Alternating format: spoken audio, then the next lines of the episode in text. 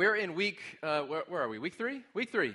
Week three of our current sermon series called Bless This Mess, where we have uh, kind of dedicated ourselves to recognizing what it is to be real in our families.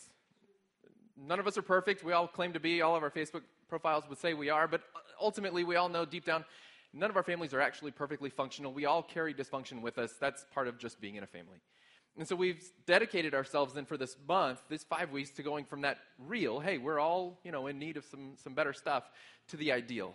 And that doesn't mean we're going to be perfect when we end, but it means we want to get a better sense of where God wants us to be and what God's design for family truly is. And so we're going to begin to intentionally march that direction. So if you've missed the first two weeks, you can go on our website and you can click on the sermon link. You can listen to those two. Last week, uh, we uh, introduced a question that we said was maybe a revolutionary question in your marriage and your family and any relational dynamic. And I've already heard from a whole lot of people that that question is getting asked and it's really been well received. And so if you don't know what that question is, I'm not going to spoil it. You can go back and listen to it. Um, but keep going with that. Today we talk about mission. Mission. Our mission is up on the wall. It says, Our mission, to know Jesus and make him known. Odds are any great organization has a great mission. Great companies, companies you love, have a great mission. Google. Google's mission is to organize the world's information and make it universally accessible and useful. That sound about right for Google? They're pretty successful at that, organizing the world's information and making it universally acceptable, accessible, and useful. Now, there's one or two of you in here that are using Bing or Alta Vista or Yahoo Search. Still stop that, right? You don't do that. Everybody, you don't even call it searching on the internet, you call it what? Just go Google it. They made up their own term, they made up their own verb, and they did so because they were so successful at their mission of organizing the world's information and making it universally accessible and useful. So we don't search anymore, we Google. Every decision that is made at Google, their entire direction is informed by their mission. And all of your favorite companies, all of your favorite organizations, this is largely true. One of my favorite uh, companies now is Casper. Who, who's ever heard of Casper? Casper makes mattresses, okay? Ooh, innovative, right? Casper makes mattresses, and their, their uh, mission statement is great sleep made simple. What's so hard about mattresses? When's the last time you went to a store and bought a mattress? You ever gone through this process? This is the absurdity of humanity uh, totally played out in one setting. Why, I don't know why we do this, why we have mattress stores, but what do you do? You have to wait for a sale because there's always a sale and it's always on a random holiday that you never knew existed. Oh, it's the Flag Day sale at the mattress store. So you have to go to the mattress store on Flag Day and there's a giant gorilla on top of the mattress store. It's a blow up gorilla and everything's 90% off and you're like, okay, great. You go into the madhouse of the mattress store, then what do you do? You pick out the mattress that you want and then you get the pleasure of what? Figuring out how to get this giant rectangle home. And so you load it to the top of your car. If you're a man, you act like you're really strong and you put your arm out the window and you hold it down. And every man who's ever done this, you know how ashamed you are that you've tried this because at 60 miles an hour, your hand is not keeping that rectile, rectangle from flying away, right? But this is, this is our best idea of how to get a mattress from a store to our house, how to get a new mattress in our, in our home. And Casper said, This is ridiculous. We need to have great sleep made simple. So Casper comes up with a way to mail you a mattress in a box that's small enough that I can pick it up by myself king size mattress. They compress it. It shows up on your front doorstep. You pick it up, you carry it into the room, and then you open the box. And this is where Casper had me, because you open the box and it's not like a booby trap and you fly against the wall. The first thing you see is a handwritten note from the people at Casper. And they mention 80s music, right? So now you got me. We're all in. And so you're going, okay, well, that's sweet of you to give me this note. Seems like it's a really good company. Seems like it's a good mattress. I think I like this. So far, so good. So you're about to take the mattress out, and it's in this super compressed little thing, and you go, How do I not ruin this? And guess what the next thing you find is? They give you a little tool. And it's just a little tool, and it tells you exactly what to do, and I cannot ruin it. What they've done is idiot proof the entire mattress process. And you didn't think you needed it to be idiot proof, but I've left more than one box spring on interstate highways, okay? We needed this. So then you gently open up your mattress and it sort of just unfolds, and then all of a sudden it's there and it's on your bed, and you didn't have to wait for Flag Day. And I thought about it and I said, you know what? Casper's done it. It's great sleep made simple. Huh. And what you look into their company, and everything they do is about making great sleep simpler. How do we make it simpler? How do we make it easier? How do we help you have convenience in your life so you can have a great night's sleep and you don't have to worry about it? It's just weird, simple directional shift. And that's what mission does. Mission gives us direction. Mission always informs direction. Great movements always have clear mission because the mission is the foundation that studies the whole. And families are no different. You have a mission statement in your family, whether you've ever articulated it or not. Your mission statement answers the question of why do we exist? If you've never asked that question, if you've never articulated that, why does our family exist? The answer to that question would be your mission statement.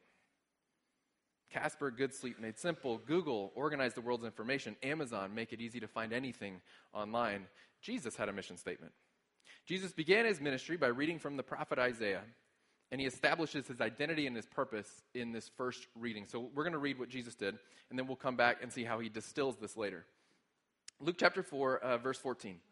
Jesus returned to Galilee in the power of the Spirit, and news about him spread through the whole countryside.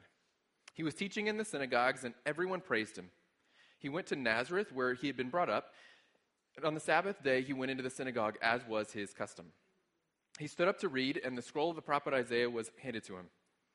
Unrolling it, he found the place where it was written The Spirit of the Lord is on me, because he has anointed me to proclaim good news to the poor. He has sent me to proclaim freedom for the prisoners and recovery of sight to the blind, to set the oppressed free, to proclaim the year of the Lord's favor. Then he rolled up the scroll and he gave it back to the attendant and he sat down. The eyes of everyone in the synagogue were fastened to him and began by saying to them, Today this scripture is fulfilled in your hearing. Jesus takes this messianic prophecy of the prophet Isaiah, he reads it out as to what this role, this purpose of the Messiah will be, and then he says, By the way, that's me. There was no doubt that Jesus knew why he was on earth, why he existed.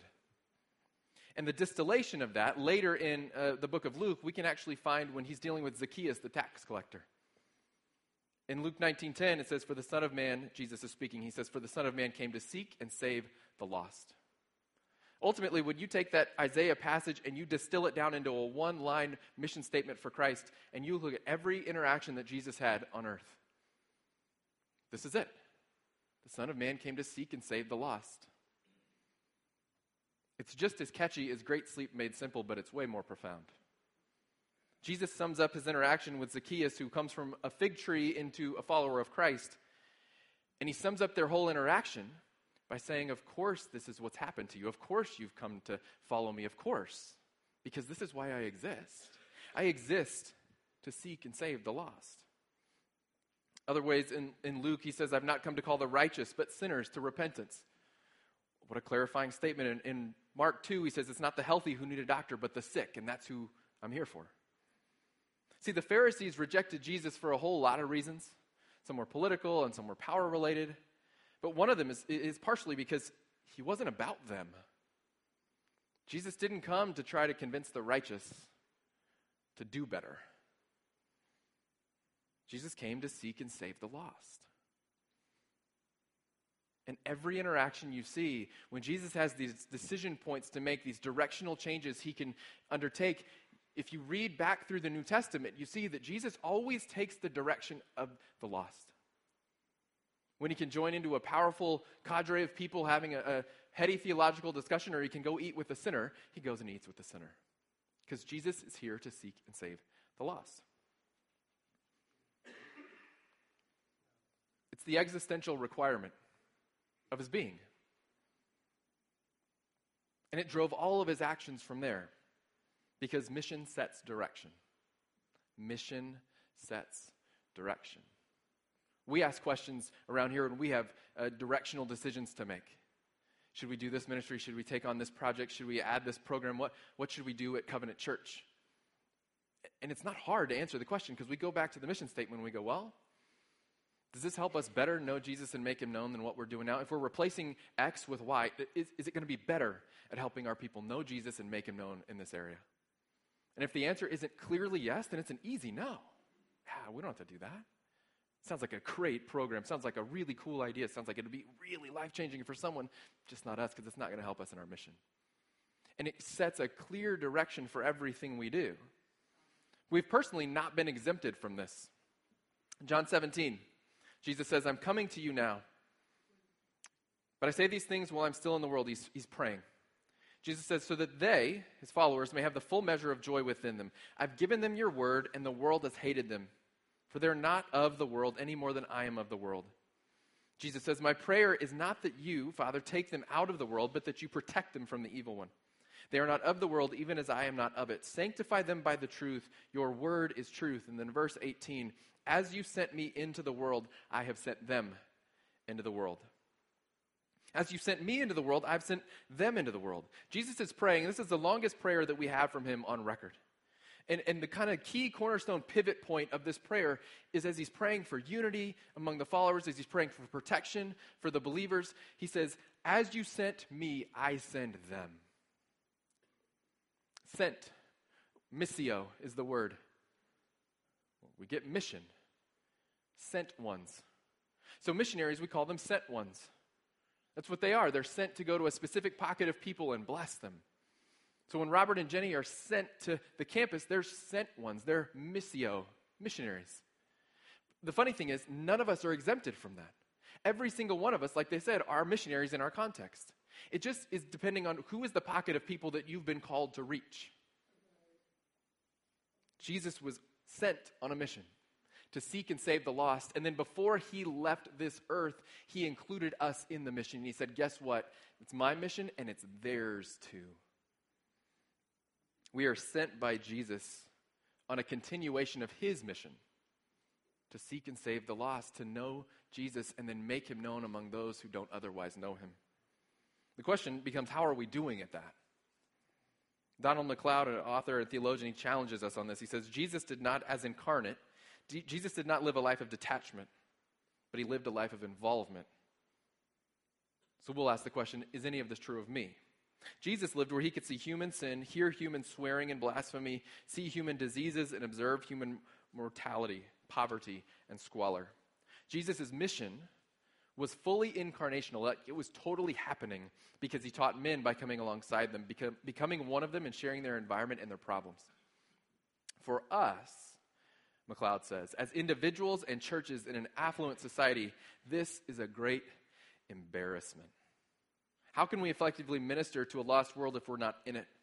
How can we reach the ignorant or the poor if we're not with them? How can our church's understanding of deprived areas grow if we are not incarnate in deprived areas? How can we be salt and light in the darkened ghettos of our cities if we ourselves don't have any effective contacts or relationships in the Nazareth of our day? MacLeod says we are profoundly unfaithful to the great principle of incarnational mission. Jesus came right alongside people and shared their experience at every level. To which I say, whoa. It's kind of the Jesus punch for the day. Are we living out the mission that Christ has left us? Or are we living out our own shadow mission, our own thing that we're really after something else, and Jesus is a nice accessory to that, but it, it's not really what we're about. We're called to this work that MacLeod describes. We're called to the work of being with those who are deeply in need, whatever that need may be spiritual or physical or mental or emotional. We're called as a church family. And I would say, more often than not, this church family is striving to be faithful to that mission and should be congratulated for the work that gets done. We're faithful to that direction. And more every day, I see we as a church are pushing outward into this seek mode seek and save the lost. We have this outward focus that, that comes with our mission. Our mission, if you think of it, I always say it's like a sponge. To know Jesus is to be soaked in the sponge, to just be totally filled up, so that when we go out, we can be wrung out and all of that goodness can just drip out onto the world around us. And then we go back to Christ and we fill up again, and then we go back into the world and we give them the, the life that He's been given to us. So we reach out, we build relationships, we, we begin to know the hurting, we begin to sit in their pain. This is actually happening actively in our community groups. Community groups are a pretty radical thing when they're working. And we have some incredible ones that meet all around the city, all around the region, and they're, they're doing this. Each community group is challenged to do three things gather, share, and bless. They gather together regularly, they share life together, they push each other towards Christ, and then they bless. Bless a certain pocket of people in the community. So we have one community group that, um, that gathers and they share, but they're, they're blessing. They bless Young Life. They pray for the public schools. They want to bless the Young Life leaders because they want to help reach the lost on campuses in the city. There's a spaghetti dinner tomorrow uh, here in the gym. You go come here tomorrow and you can have spaghetti dinner. And it supports Young Life and it's a fundraiser for Young Life in camp and, and seeing kids who are otherwise lost be found. So if you want to support Young Life with our community group that's already doing it, come buy some spaghetti tomorrow afternoon. Easy. Done. You're welcome. We have a community group that supports the pregnancy center. Their, their goal is to reach the hurting and the lost moms to be, these women that have chosen to keep their child over abortion. And so the goal of the community group is what can we do in little ways and big ways to slowly bless that pocket of people so that they might know the love of Christ. We have a group that's about global connections, which is reaching the lost and disconnected internationals in our city.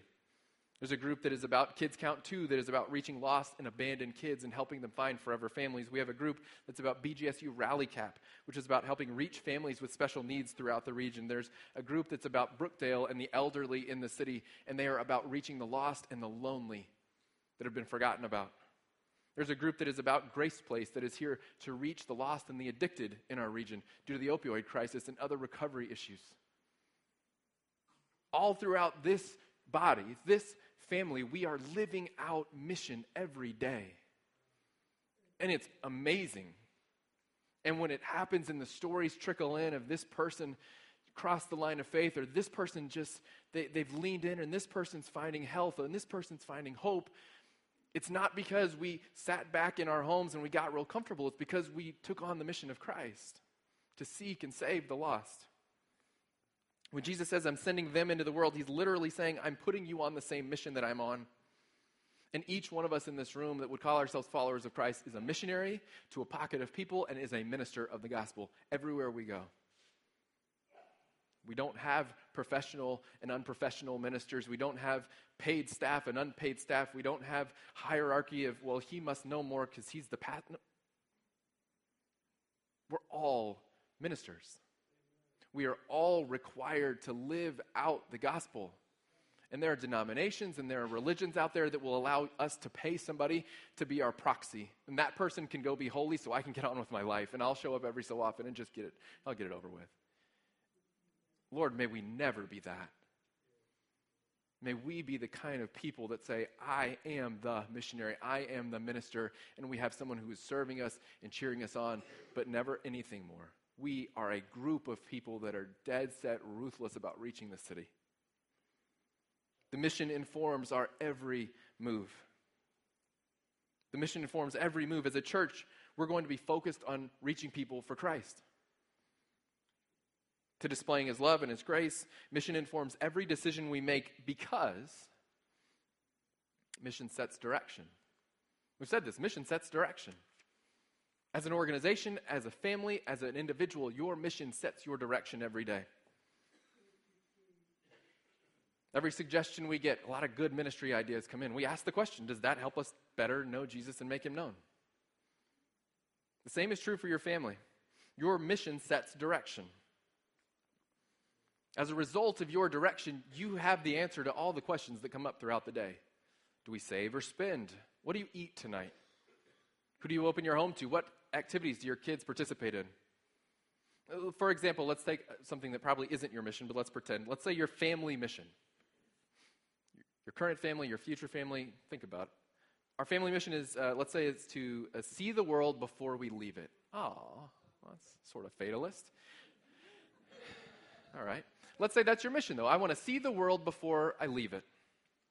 So then the question tonight becomes hey, it's Sunday night. You know how that goes. Groceries haven't been bought, and the next week hasn't started, and we're everybody's scrounging around the pantry looking for something to eat, and no one can find it. And the question comes up hey, what do we do for dinner? Well, if our mission is to see the world before we leave it, and someone asks the question, do we want to go out to dinner or have cereal? Most people go, whatever, just let's pick one and do it.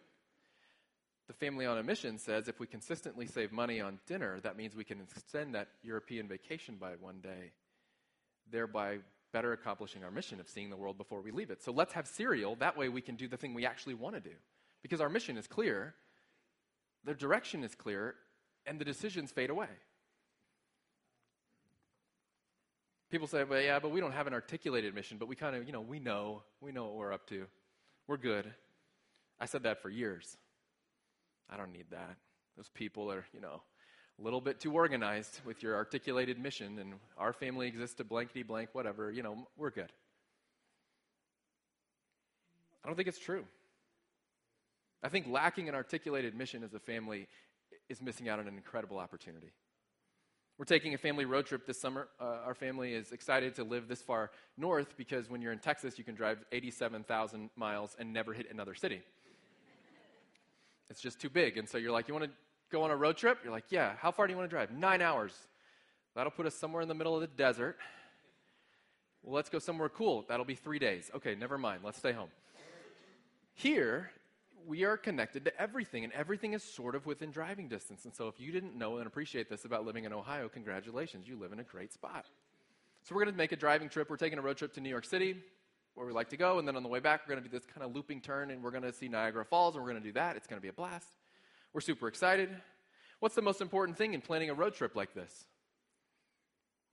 What's the one thing you need before you can ever start the trip? It's not food, it's not hotel reservation, it's not sunscreen, travel guide.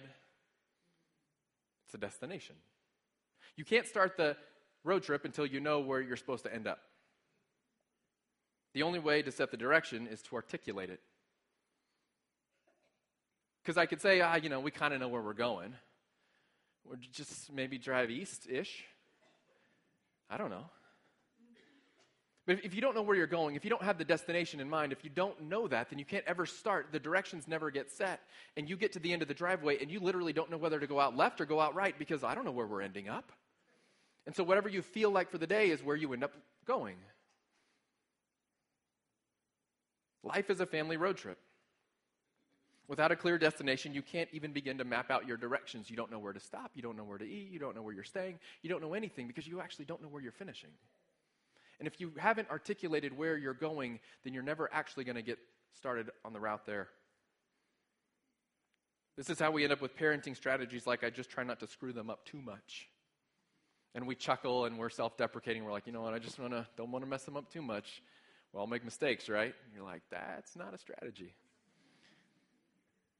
Or marriage philosophy, I hear sometimes like, you know, I guess we should, you know, sort of hope to try to stay in love. you're, you're so over it. You know, you're like, never. This is where you want to bring in all the people that have been married for 35 years. I want to keep them in a closet in the office. So when, like, I'm counseling a couple in the premarital and they're like, we're just, you know, we're just kind of hoping to stay in love and keep the fires burning. And I'm like, hey, you guys come on in. And I just want, like, a whole bunch of couples to come in and just start laughing.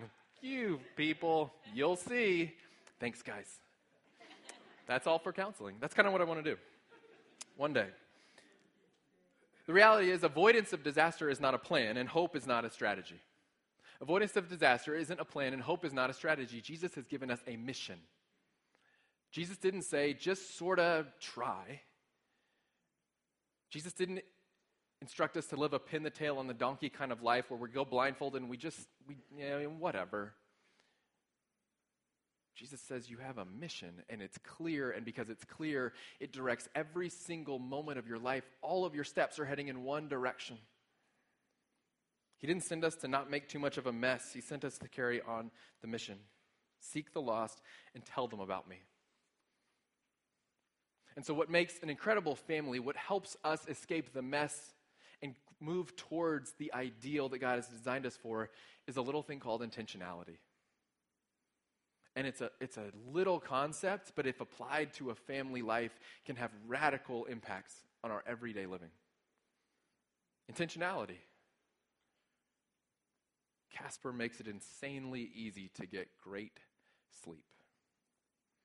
Amazon makes it easy and efficient and pleasurable for me to literally buy anything on earth. Google makes it really so easy for me to access and use data. Covenant Church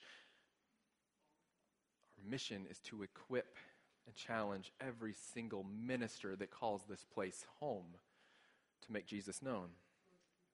Mission drives everything. Mission sets direction. And so, in your family, the question we ask today in this series is where are you trying to end up? What is the destination? And some people check out here because we're getting practical, and all of a sudden that gets a little heavy, and we go, well, no, where do you want to end up? And some check out because they just don't want to deal with the practicality. Some check out because we're not in the best place right now. And we go, you know what? If you knew where I was right now, I wouldn't even get started. If I'm going to New York, I'm like halfway across the Rockies. I'm going the wrong way so far. And to turn around, to do the U turn now, seems like a lot of work. What I would challenge you to do is it is okay to articulate an aspirational mission for day one. The person who's unhealthy and goes into the doctor, and the doctor says, You got to lose this much weight and quit this and stop that and cut this out and no more eating this. Like 90% of those people go home and they go, You know, I just can't do all that stuff. That's a lot. And the people who actually change and the people who extend their life are the people who go home and go, I'm going to make one change today. I'm going to make a little thing. That's, I have an aspirational goal, and I can get there a little at a time. And so if you're headed the wrong direction, you've never done any of this, and you go, gosh, this just seems like a lot of work, commit at least to have an aspiration. Once you have that, the challenge becomes how do we get practical and how do we articulate what it is that we want to be about? There's uh, cards on every couple seats, and there should be enough for everybody to grab one. If you uh, don't have one, you should pick one up because I want you to hold it up so I can see it. Um, these are for you to take home. These are for you to uh, put on your fridge and articulate things and make your neighbors wonder what you're doing at church and why you have these weird cards everywhere. Here's the idea the M on the top of the card stands for mission. And so if you would like to, in your head, when you read that, when you see that M, it says, might as well say, we exist to blank. Our family exists to blank. And you get to fill that in. And every family is different. There isn't like a right answer and a wrong answer, and oh, you put that on there? Maybe travel is important to you, and you feel like if your kids see the world, they'll have a better perspective, and that'll make them better followers of Christ. So add that. Make sure that's in there. But what is your core existential mission as a family? If you don't know how to answer that question, ask this one instead. Some of you are in this place now and you've had to consider this. What do I want my grandchildren to know of me when I'm gone? A mission is setting a 50 year trajectory in your life. It's recognizing that we don't get forever, but that forever matters and we can change it in the next 50 years. And so if you ask the question, what do I want my grandchildren to know of me when I'm gone? Odds are you will get the, the foundation and the scaffolding for your mission statement pretty quickly. I want my grandchildren to see me as generous. I want them to see us as loving, as accepting, but as truth tellers. And I start writing all these things down, and, and our family's been talking about this because we're, we're cheating and we're ahead of the curve, and I was testing some of this stuff out on them. And we're asking these questions what do we really want to be about? And when you boil it down, the answer that you get, the thing that goes in the blank, is the essence of your existence. As followers of Christ, it's going to have something really rooted in, in God there, obviously. But the rest is this incredible experience that's actually way more fun than you think. That whether you have little kids at home, you want to have kids one day, or um, you've long passed that season and you got grown kids and it's just one or two of you and you're going, why do I even need to do this?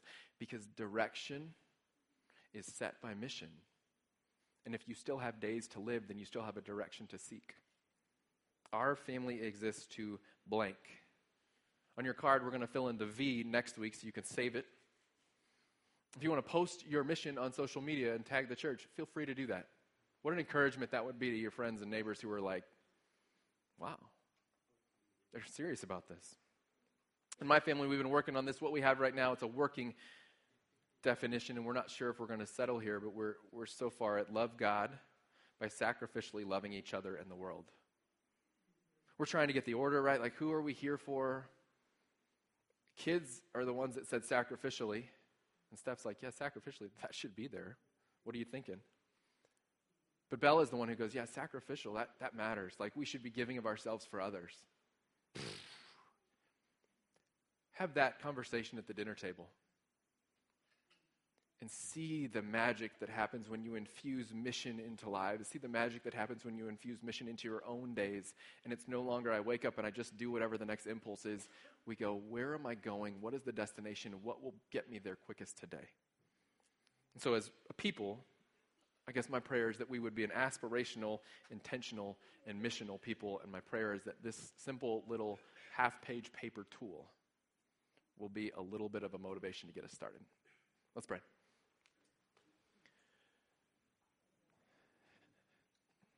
Father, we are grateful that you uh, sent Christ. We are thankful for Jesus and his mission. God, we confess that more often than not, uh, our days don't resemble his mission, the one that he left for us. We uh, spend far less time seeking and saving the lost than we do uh, seeking ourselves and saving ourselves. And yet, ultimately, God, uh, your grace and your mercy is overwhelming, and so even on our worst day, uh, you hold out hope for us that we can join the mission, we can start anew, we can turn a new direction. Father, that we can walk with you. Lord, our prayer as a community is that as we chase a mission together as a church family, that we would each be able to confidently know where we're headed. God, that you would use uh, something as simple as articulating what we exist for to begin to transform and radically change families. God, we are imperfect, and you know that. Father, our prayer is that in chasing you more clearly and being more deliberate and more intentional, God, that we would have a clearer sense of our days, and as a result, we'd have a greater impact on this place. So, Father, my prayer is that you would use today and you would use uh, even the scripture that's read and the words that are sung, God, you would use that to inspire hearts. That we individually might know you better, and in knowing you better, we would be ever more inspired to make you known. God, thank you for placing us in this city and placing us in this region and giving us access to these people, letting us be your missionaries and your ministers in this place. Father, may we be sent ones. In Jesus' name, amen.